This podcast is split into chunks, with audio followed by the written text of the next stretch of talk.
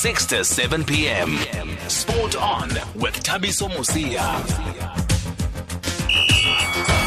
Thank you and a very good evening, and thank you for staying with us on SAFM Sport On, and for staying with us on SAFM and for joining us on SAFM Sport On with me, Tabiso Musia. Liyolom Kalipi and Katlego Mudiba are producing, and Sylvester Komane is our technical producer this evening. It is Flashback Fridays, so which means we have a guest for most of the hour in studio as we celebrate our sporting stars of years gone by, while also looking back at historic moments in South African sport. Last week we overwhelmed by the reaction for Mr. Teenage Lala, a Kaiser Chiefs legend now working for Mamelodi Sundowns, of course, and we've learnt a lot from that show about Teenage Lala there, and the podcast is up on IONO if you did miss that show. Tonight we have one for the road running community.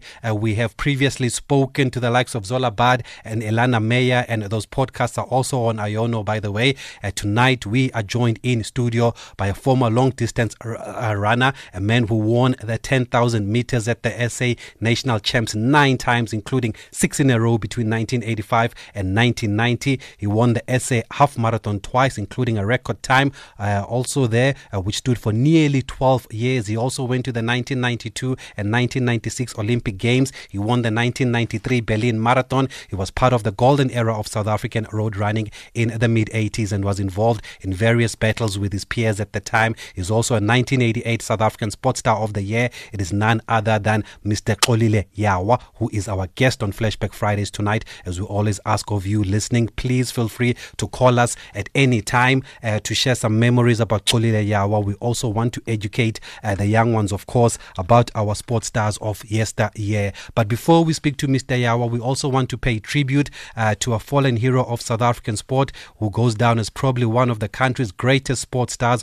of his generation, and that is the legendary horse Dynasty, the son of Fortwood, South Africa's multiple champion stallion, who succumbed to illness following a recent operation for colic. He was 19-year-old and died on Sunday, was it? We received the news early hours on Monday morning. So we're going to start with that before we speak to Mr. Xolile Yawa. So please feel free to call us on 0891 104 207, and we take WhatsApp voice notes on 061 4104 107, and we also take SMSs on 40938. That's 40938 for SMSs, 061 4104 107 for WhatsApp voice notes that we take, and you can call us on 0891 104 207.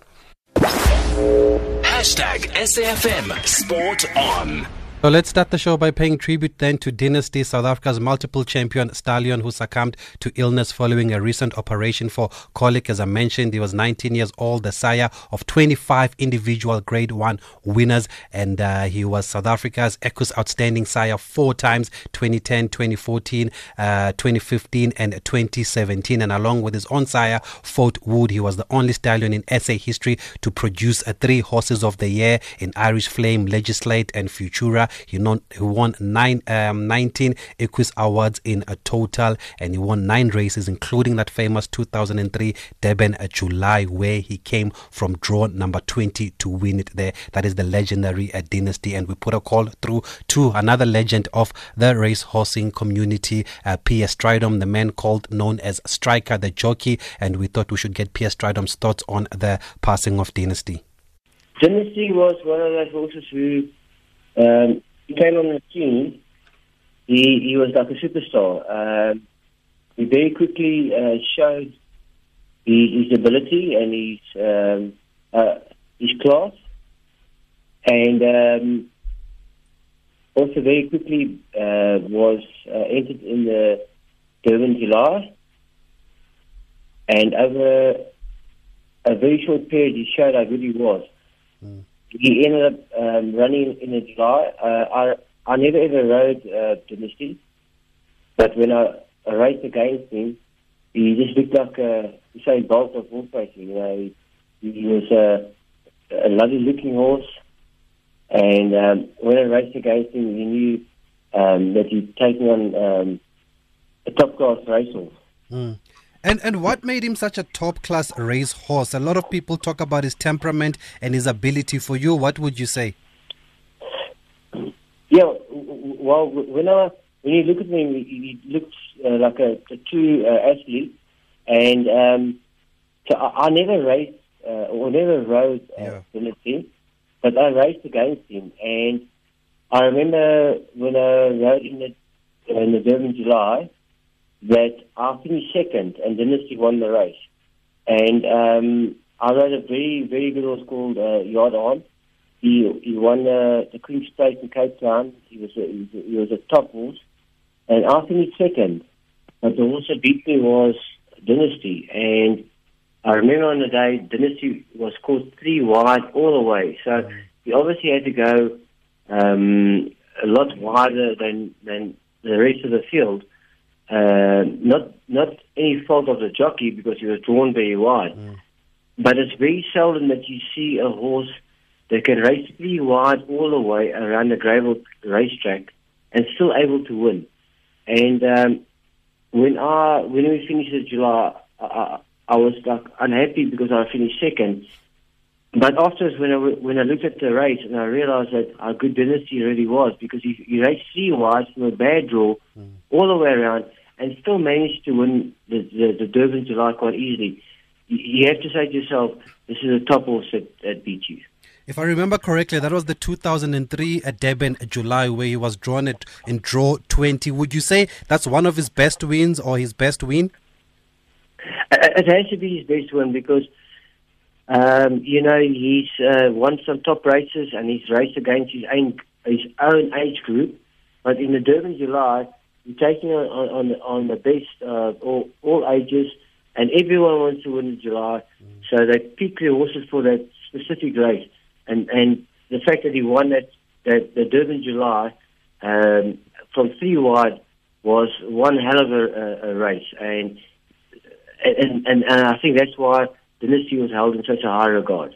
Is it a stretch to say he was the best thoroughbred of his generation? I would say he's probably the best, one of the best in his generation. I mean, you don't see a horse win three wide all the way winning the July. It's something unheard of, so it was something special. And finally, Striker, talking about the generation, I understand that there's a new generation of the Strydoms taking to the track this afternoon. Your nephew, Kyle, at Fairview. What are the expectations there? Yes, I've got a family, and a lot of us are involved in horse racing. My father obviously was a jockey. He's now a racehorse trainer, and my brother became a racehorse trainer. So Jacques, his son, decided he wanted to become a jockey, and today he had his first ride. The horse didn't have any form to say that the horse had a chance, and it ran accordingly. He did nothing wrong, and the horse ran to its ability. So this was a nice learning curve. I know when I was an apprentice and I had my first ride, to me it was all a blur. I didn't realize that I came to the straight that I must start pushing my horse and encourage it to run.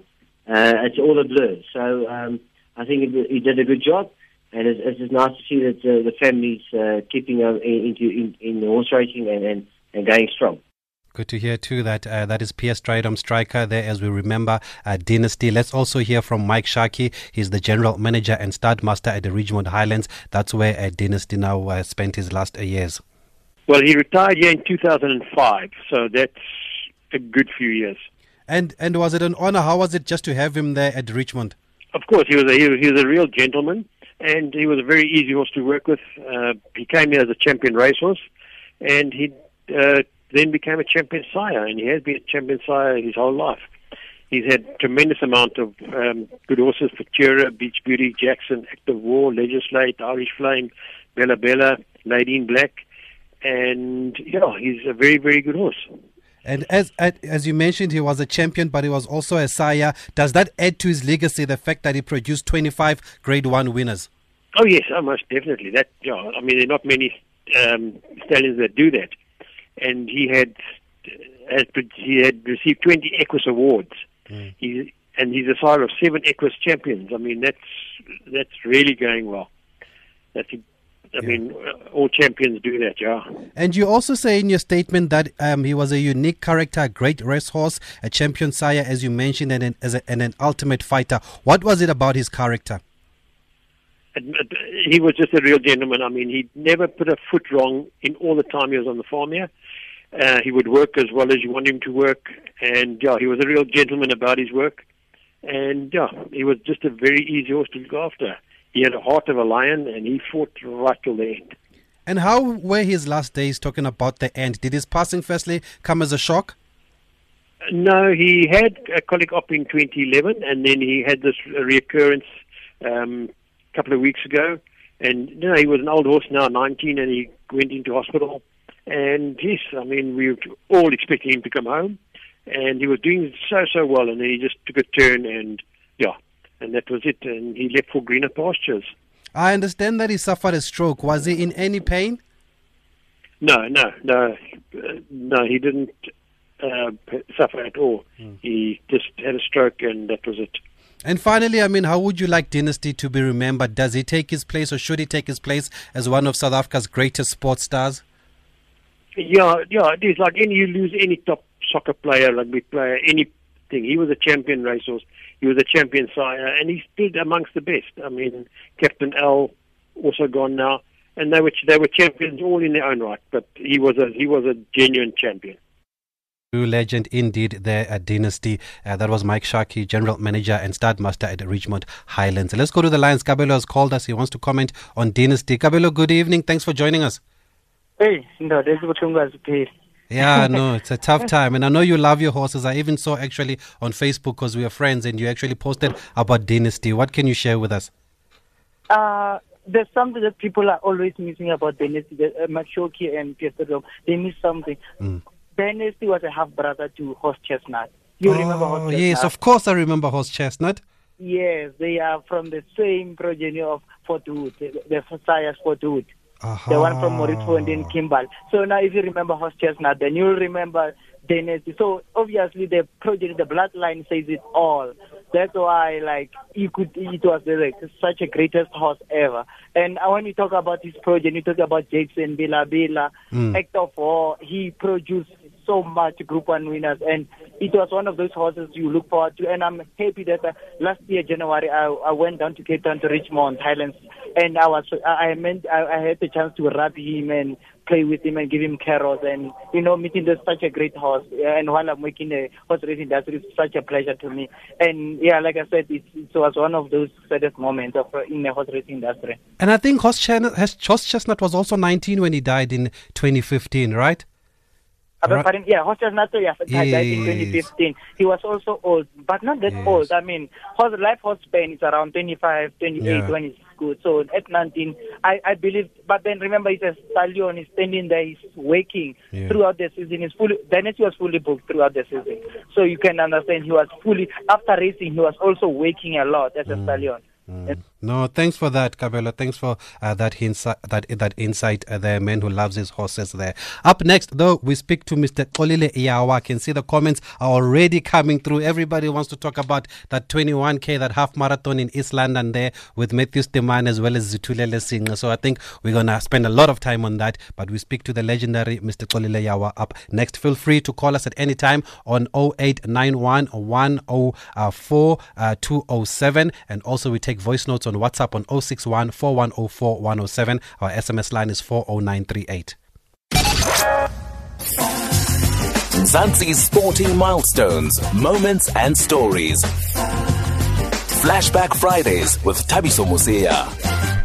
And we've got one for the road runners today, the long distance runners. Mr. Yawa, good evening, sir, and thank you very much for joining us on SAFM and coming all the way to studio to grace us with your presence. Yes. Good evening, Tabiso. And then I feel really very privileged to be here.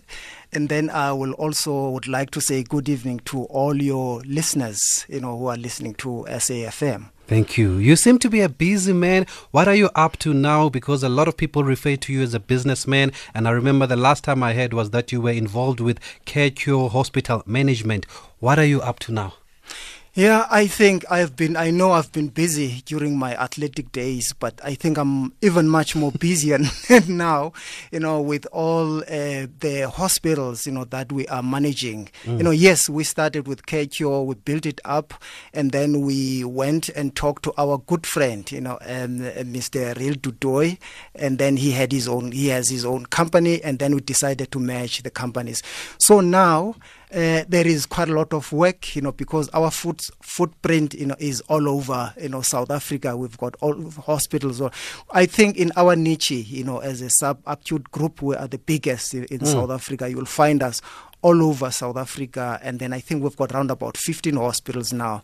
They are keeping me very, very, very busy. But I've got a capable team, that are absolutely doing, a fantastic job. So you're one of the co-founders? Yes, at KQ, and then we match, yes. Is there any specific reason you decided to go this route, Mr. Xolile Yawa? It's absolutely very strange, because people were looking at me being in one of the departments of sports and recreation, but I took a different route, and then I liked it. I just wanted to do something absolutely different, to what the athletes, and everybody do, and then pursue, the line, in management and business.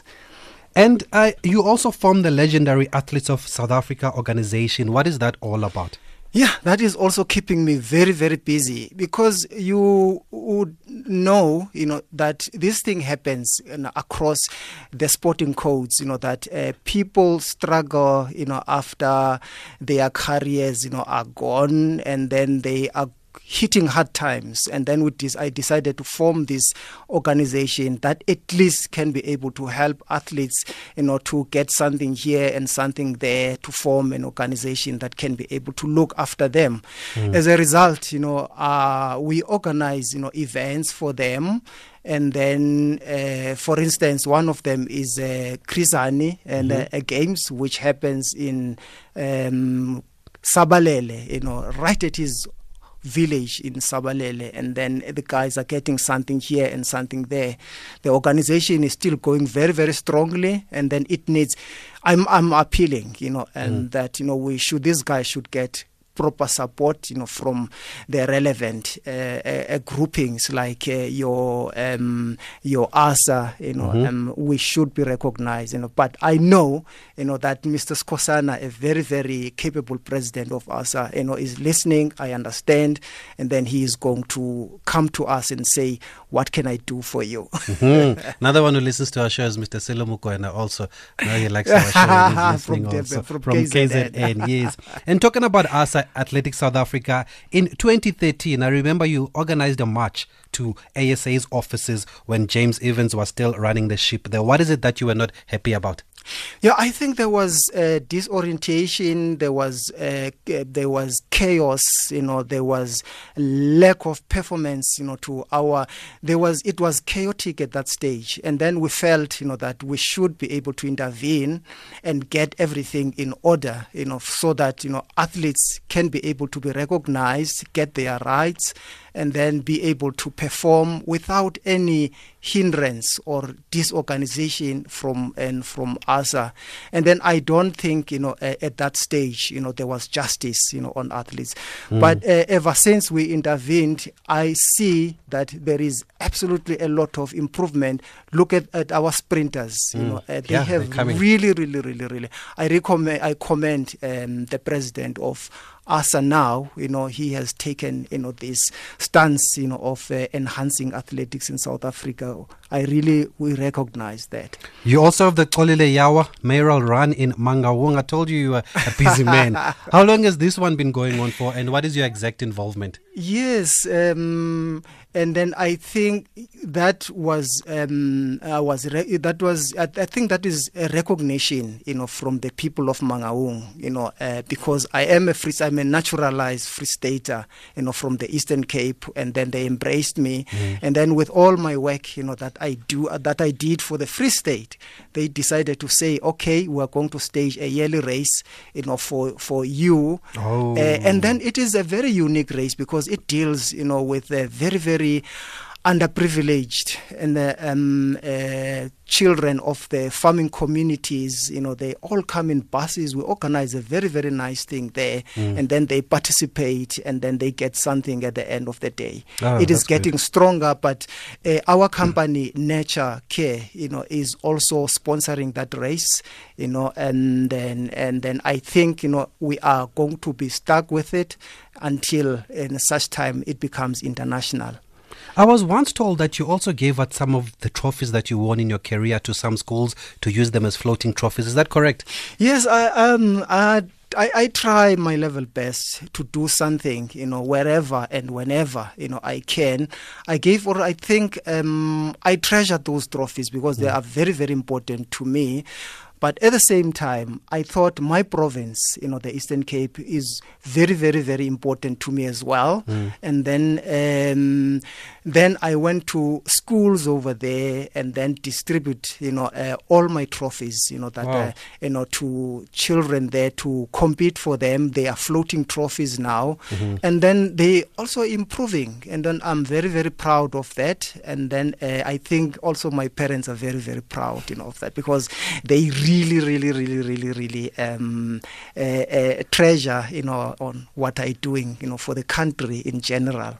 And I'm glad you haven't forgotten the Eastern Cape, because a lot of people somewhere in the Free State are claiming you there, but you know where your roots are. But what does Xolile Yawa make of the state of long distance running in the country at the moment? Yeah, and then with due respect, I think that is exactly where we are lacking now. Especially in the international stage. Well, I accept the fact and then I agree. I agree on the fact that we have improved in sprints and also in field events, you know, like your short puts, your javelins and everything. We have got really a very, very good presence, you know, in the international stage. You know, but when it comes into middle and long distances, that is where the void is.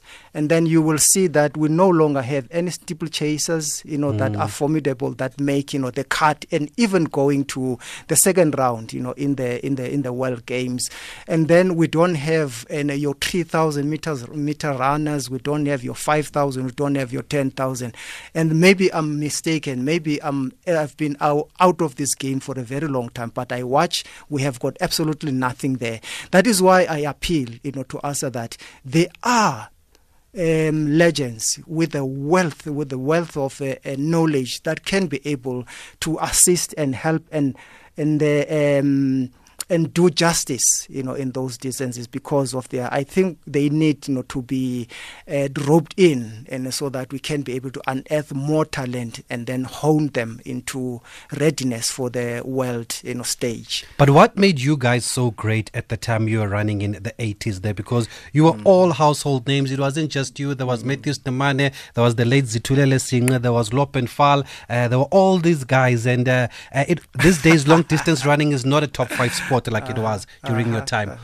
Yeah, I think it was Tabiso. I think athletics those days, you know, I will call it the golden era. Yes. You know, it was absolutely, there was nothing that people in South Africa watched more than, and I think we were ranking in the top 5, as you correct. But I can say, make an argument and say in the top 3, you know, those days. And then that era was absolutely golden because it was not a sprinkle of a pair of people here and there. It was all over South Africa, even in the Eastern Cape, you know, whereby we are disadvantaged.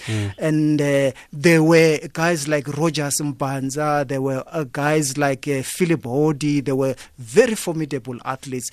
I am then in the Western, in the olden days, Western Transvaal, and then your Limpopo. That is where the talent was. It was absolutely very, very difficult to mix it up with the guys, you know, from these provinces. If you are a boy coming from the Eastern Cape, it was absolutely, the breakthrough was very, very difficult. So the middle distance runners were in thousands, you know, those days, you know, at any given time in the race, you know, wherever it is, people would fight for 500 rands with 2,000, you know, in a race, 3,000. And then we used to pack, you know, races, even in track. Yes, the stadium used to be packed. And I remember we also spoke to Chakile Nzimane. He was telling us how packed it was. For those who've just joined us, we are catching up with a legendary South African long-distance runner, Mr. Xolile Yawa. The lines are open. Feel free to call us at any time on 0891 104 207. We also take WhatsApp voice notes on 061 4104 107. And our SMS line is 40938. So, Mr. Yawa, what will it take now for us? Because we're being left behind by the Kenyans. We're being left behind by the Ethiopians here. What is it going to take? I think, we are really left behind. But I think, in our era, of the golden era that I'm talking about, we were absolutely pound for pound, in terms of the times that we were running. In fact, we were even better, in some instances. Because if you remember, in 1987, the 10,000 meter South African record, that when I broke Matthew Motswara-Dale's record here, that stood for many years. At that time, in that year, for the better of 1987 was number one in the world, you see. And then the Kenyans were really struggling, and Ethiopians, it is a very new thing that they came and became very strong, in the world athletics, with the arrival of Gabriel Selassie and then the other guys.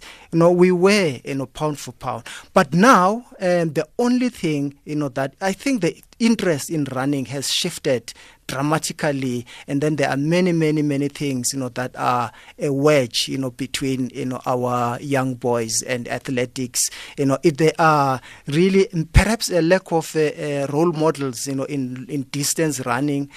And then the other thing that has eaten out of middle and long distance running are the ultra distances, like I don't want to mention, and I don't want to offend. We know what you mean, yes. So now those are the huge sponsors, and then people are encouraged, to take part and participate. This is, you have got to run this thing. So now they have taken a chunk, out of that. There are incentives. People are groomed, for those races. And then now there is absolutely nothing. For instance, you would love Tabiso. When Chakile, whenever people approach him, they would ask, okay, Chakile, you are a sprinter, and can you beat four dice? So now there's it's a comparison which is absolutely not disconnect. There's a complete disconnect. Yes. Let's go to the lines. We've got somebody that's called us. I understand they know you very well here. Kondile in Mangaung. Good evening. Evening, chaps, and that's clearly someone that knows you. What would you like to say to him? Look, with Tom Jana, I can't say. We're sharing. We are coming from the same plan. Amakwati. We're thinking almost the. Our thinking line is so.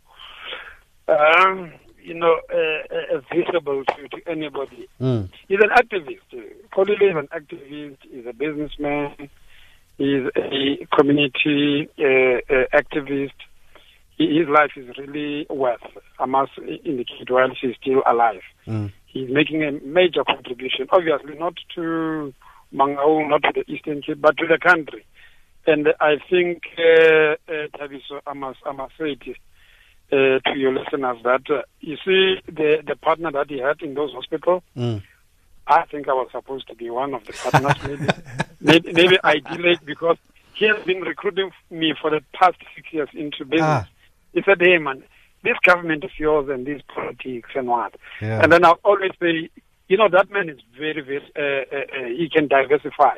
From your supermarkets to hospital, from hospital to community work. So I want to say to people, keep it up. We are looking at your work more than being a friend, a brother, but we know the contribution that you are playing in this, and he indiscriminately. Okay. He doesn't mind as to whether this one is from the clan, this one is a blood brother, this one is just an ordinary member of the community. Kondile is just out there to do his thing, I must say. Okay, thanks for that, Kondile. We're going to have to leave it there because people are calling us to speak to Mr. Xolile Yawa here. We've also got Mlu in Ladysmith. Mlu, good evening. Hello. Hello, how are you, Mlu? Hi, Mlu, can you hear me? Yes, we can. Yes, I can hear. Okay, Mr. Xolile Yawa is here. Go ahead. Yes, my brother, how are you? Yes, I'm all right, my brother. How are you? I'm fine. You are talking to Eddie from Ordnance Race. I don't know. It's like in the Free State, it was a slogan. Tatemule Mela, when you sign players, will ask a player, will you be able to tackle Dr. Kumalo? No, it's like it was a slogan that will you be able to tackle Bruce Fordyce? But Coleman, thank you very much, man. You know, tell me, what are you doing now before I make my comment? Oh, you missed the beginning part. He's a businessman now. And he's even got his own. There's even the Xolile Yawa Mayoral Run in Mangaung. You must go run there, Eddie. Okay. Oh, no, I was worried to say, you know, we can't really lose this talent. That was supposed to be maybe one of the ambassadors for municipalities so that they can be able to go out there and, you know, and coach young people.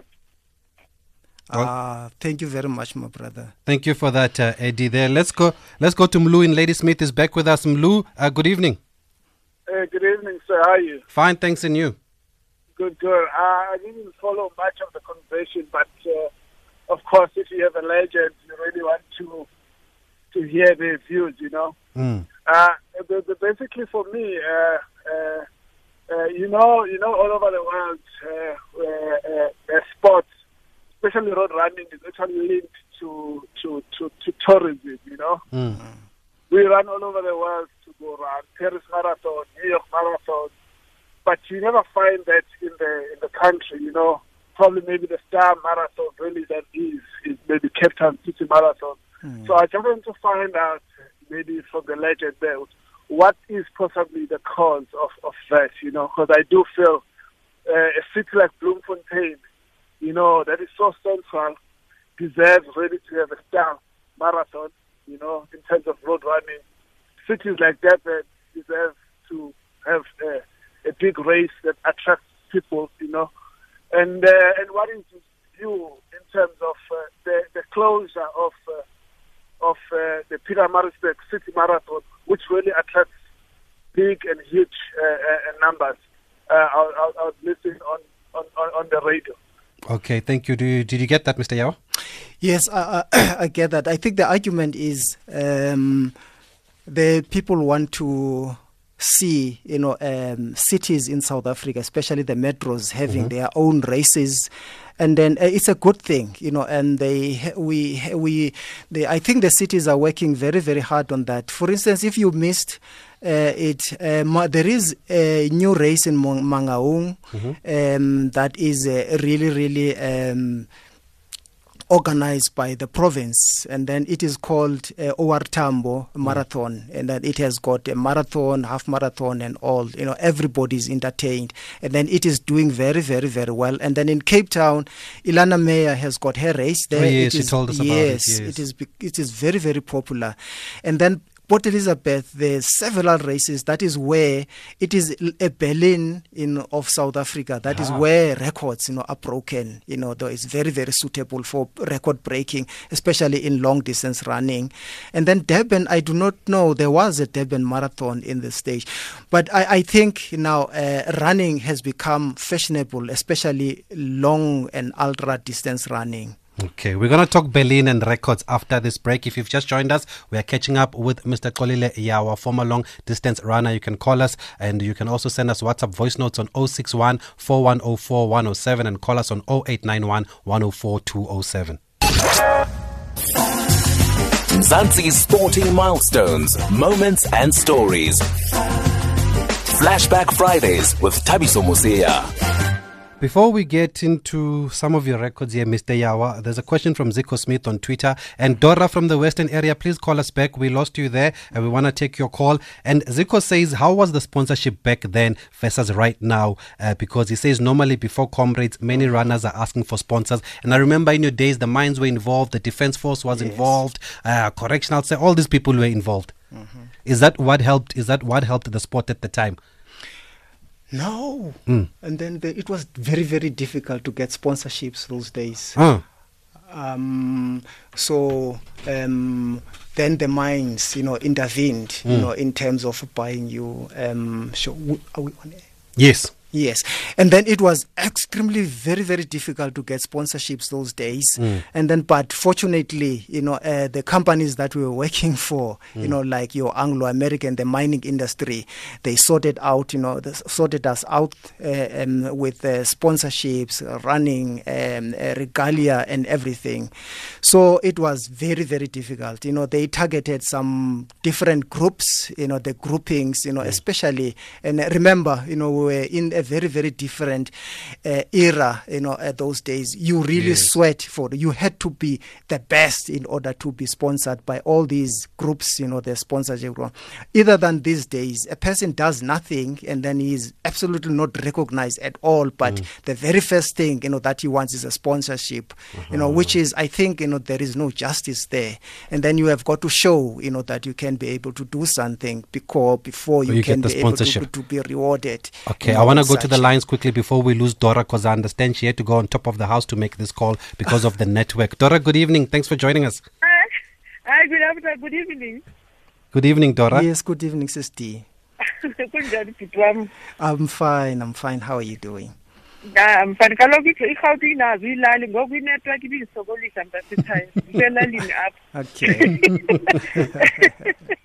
What would you like to say? I beg your pardon? No, I was saying, what would you like to say to Mr. Xolile Yawa? Well, just to say congratulations to him and to all his achievements.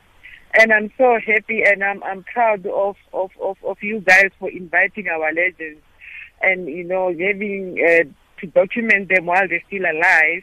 It's a form of also recognition, making them be recognized because, our youngsters at this moment, they don't know our athletes' legends. So for me, it's like I've been working with Mr. Yawa, and he's a very humble and honest somebody that I've been working with. So I would like to say, may God bless him, and he must continue to do what he's doing best. And he is my president, by the way, for the legendary athletes of South Africa. Nice one. Thank you for that call, Dora. And also now, we haven't even got to your career. I mean, you won the 10,000 meters at the national champs 9 times, including 6 in a row. When you look back, how big an achievement was that? And why did you dominate like that?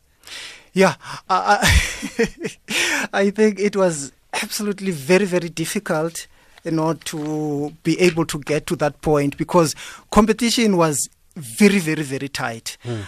I think, looking at other guys, like especially my rival, Matthews Temane, and then I recognized that he was absolutely not built, for longer, distances. Mm. And then I said, no, if I want to make a difference in South African athletics, I have got to bite, in 10,000 meters. And then I really, really, really, really had a very, very good coach in my Mr. Klasi Hardenays. Mm-hmm. And then we sat down and planned and said, no, we are going to bite in this race. And then we just sat and prepared for it year after year after year after year. It was difficult. I remember, I won it for the first time, the second time, but the third time was extremely difficult. I was away, with injury, and then I had guys like Plaatjes. Mark Plaatjes, he was a long distance runner. He was in marathons, but he decided to get into the race. But I think he sensed that I was not ready, but I was just struggling, but my presence, because they were very, very a little bit scared, and then they punched with me, not recognizing that I was out. Talking about Matthews Temane, you once said that he was one of your idols. You thought he was unbeatable at some stage. Yeah, I think he is the prince of South African distance running. I still admire the guy. I still idolize the guy. He taught me, how to behave. He taught me how to be humble, in your sport. He taught me many, many, many things, how to respect. And at the same time, without any doubt, I've never seen, an athlete, as versatile as him.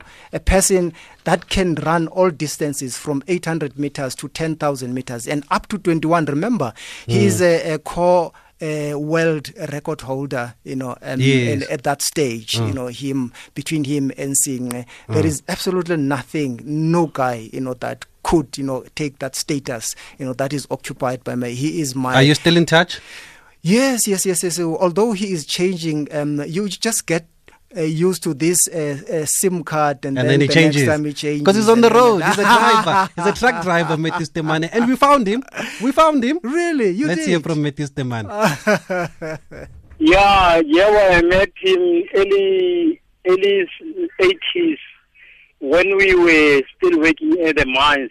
We were having an inter mines every year. Yawa was a junior of Mr. Matiwani. Matiwani was running the steeplechase. You know, I was so glad because myself and Yawa, we were the first Springbok we were first runners getting the Springbok in the cross-country track and the road. I was running 5,000, 10,000, 10 kilometers up to half marathons.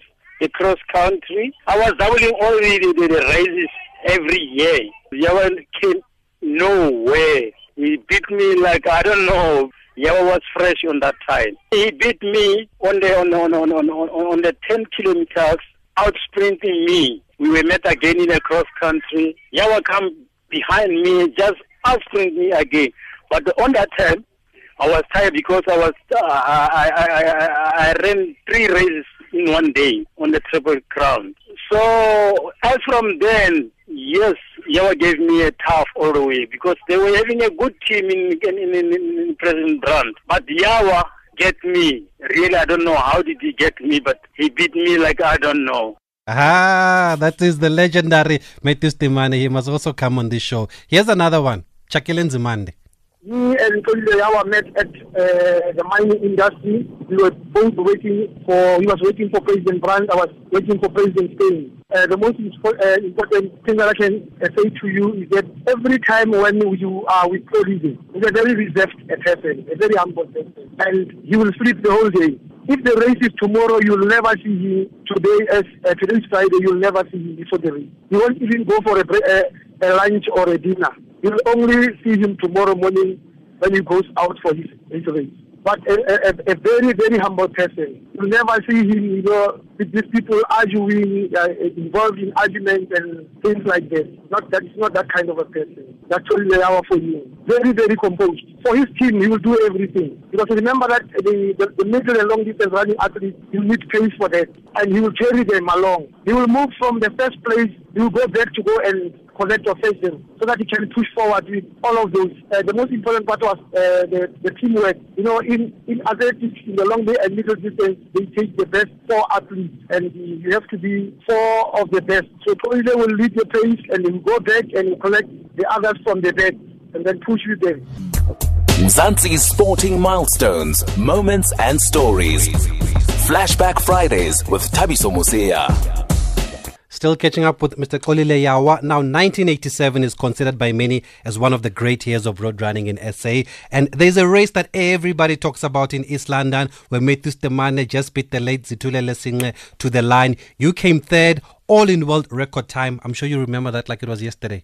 I remember that as it was yesterday. I think, you know, at that stage, you know, at the standard that I was in, I was absolutely in a very, very high standard. I think I was arrogant, you know, and then approaching that race because I took it by the scruff of the neck from the beginning.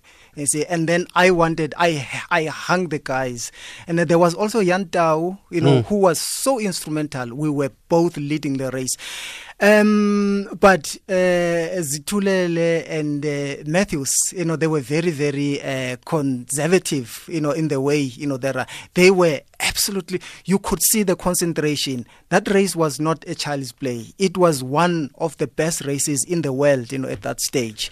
And then when 3 kilometers to go, I was absolutely, I think I exhausted myself. And then it was absolutely so, but I said, no, let me hang on. And then when I arrived there, they told me you are at 60.51, and then I was so surprised. Then what about the 2 guys? 60.11, both of them. That was 60.11, all of it was It was crazy. I think we were crazy that year. And you were the favorite. And I was the favorite. You were expected to break the world record. In fact, I was a defending champion because I set a new South African record in Durban, you know, the previous year. And you crushed this too. And then I said, no, I just wanted to do better. I wanted to dip under 60 at that stage. But I think my tactics, you know, were absolutely not right. But I was very, very glad at least to be amongst the three people that broke, you know, the world record. Is that the same year you received the presidential award from the then president P.W. Botha? Because considering that the apartheid system was in place at the time, well, it was probably something unusual for a black athlete to be recognized by that government. Yeah, it was a very big surprise for me, and then I got, you know, this presidential acknowledgement, and we were told that myself and Brian Michel, that is the boxer, we are now asked by them, who's the president? You know, that was a PV year, you know, the finger shaking, you know, type of, and we were there, and it was. The house was absolutely very, very... You see, I'm telling you, they just lighted that house because all the guys that were there were white. And then I was just there, you know, I was so light, Tabiso, very, very light, you know, if I might tell you. I think I was weighing at that stage between 49 and 50 in terms of weight. And the cutlery and crockery that was used there was so heavy. It was expensive. And then I battled, you know, to find my way into my meat and everything else, because those things were very, very heavy for my weight, and then but I came through. That is unbelievable. That was absolutely unbelievable. Let's move to 92. Yes. Olympic Games Barcelona, first integrated sports team to go there. You made it to the final of the men's 10,000 meters and you came 13th. What was the goal for you going to Barcelona, and what do you make of your performance? Yeah, as a dominating force in 10,000 meters, you know, I deserve. But the qualifying standard was very, very, very, very. They put it very, very high. But we qualify. You had to qualify twice, and then we went there. The problem, you know, at that stage, it was on and off. You are going, you are not going. You are going, you are not going. You know, it was a political hot potato at that stage, and then we didn't prepare for our distance because it was winter here this side, and then the Olympics were in summer, and then we didn't get a proper preparations and arrangements. And I think, you know, I should have done better, you know, at that stage. And remember, we were working. We were not full-time athletes. You know, and we were not professionals, you know, but our times and everything else were saying otherwise, you see, in comparison with the people that are full-time now, that are battling to beat even the record that I set in 1987. You know, that is still here, and then it not beaten in South African soil. It was only beaten by Hendrik Ramala outside of the country. I am really, really urging the people to beat that time here in South Africa. How big was 1993 for you, winning the Berlin Marathon? Yeah, well, I was underdog, you know, people were absolutely never heard about me, and the day was very, very windy, and but I was so determined. I just wanted to win that race, you know, at all. But people are saying Berlin is Grand Prix, you see, you can say it is one of the four biggest, you know, races in the world. You know, if you have won that, you know, it means that the world recognizes you. And then I won that, you know, by a margin, a very, very big, beating the whole world. I think we were more than 70,000, you know, people that participated there, and then all Africa, Japan, the whole world was there.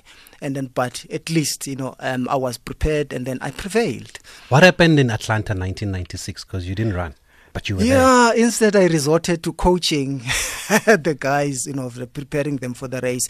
And then unfortunately, you know, in Atlanta, I had, you know, a stress fracture that prevented me from finishing, you know, the race. But at the same time, we did well, you know, South Africa. We were the team prize winners, and then also we got a gold medal, which is I do not know, it is going to take generations before we got another gold medal in a marathon, race in the Olympic Games.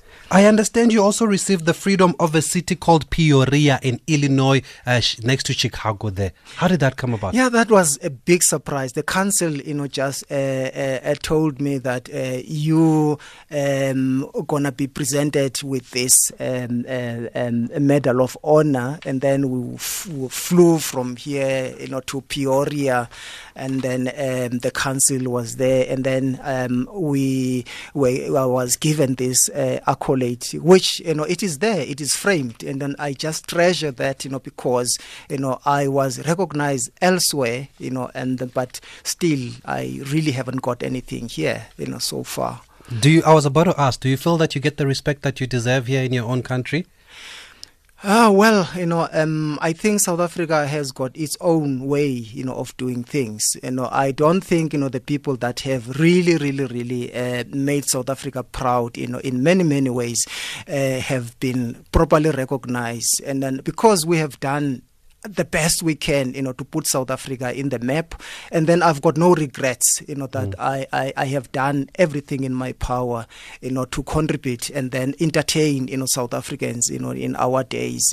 They remained entertained, and then they still remember us, although we have been gone for many years. People still think about us, and then they recognize us, ordinary people in the streets. And that's why we brought you here, Mr. Xolile Yawa, to recognize you and give you the respect that you deserve. Time has flown by so fast here.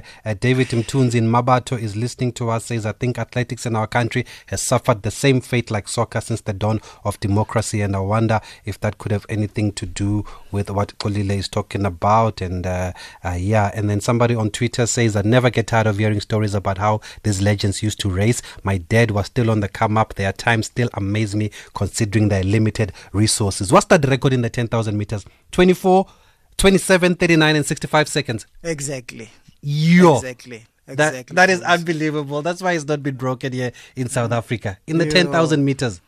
Yeah, sure. That's good. That's really quite tough. You work very hard, sleepless nights, in order to achieve, that count. But now it is even lower. I think they are in the 25s now. But at that time, it must have been. At that time, yes, it was Sunday. It was always number one, time, that year, until the guys, came along and then started running faster. Mr. Xolile Yawa, we can never have enough time for our legends. It always feels like we shortchange people, but that's the only time that we have, an hour. Thank you very much for coming all the way to studio to talk to the listeners and to grace us with your presence. Thank you very much, Tabiso. Thank you for inviting me. And then thank you for the listeners, at home, listening to this. And we'll put up the podcast first thing Monday morning for those who've just joined us late. That's our time, folks. It's time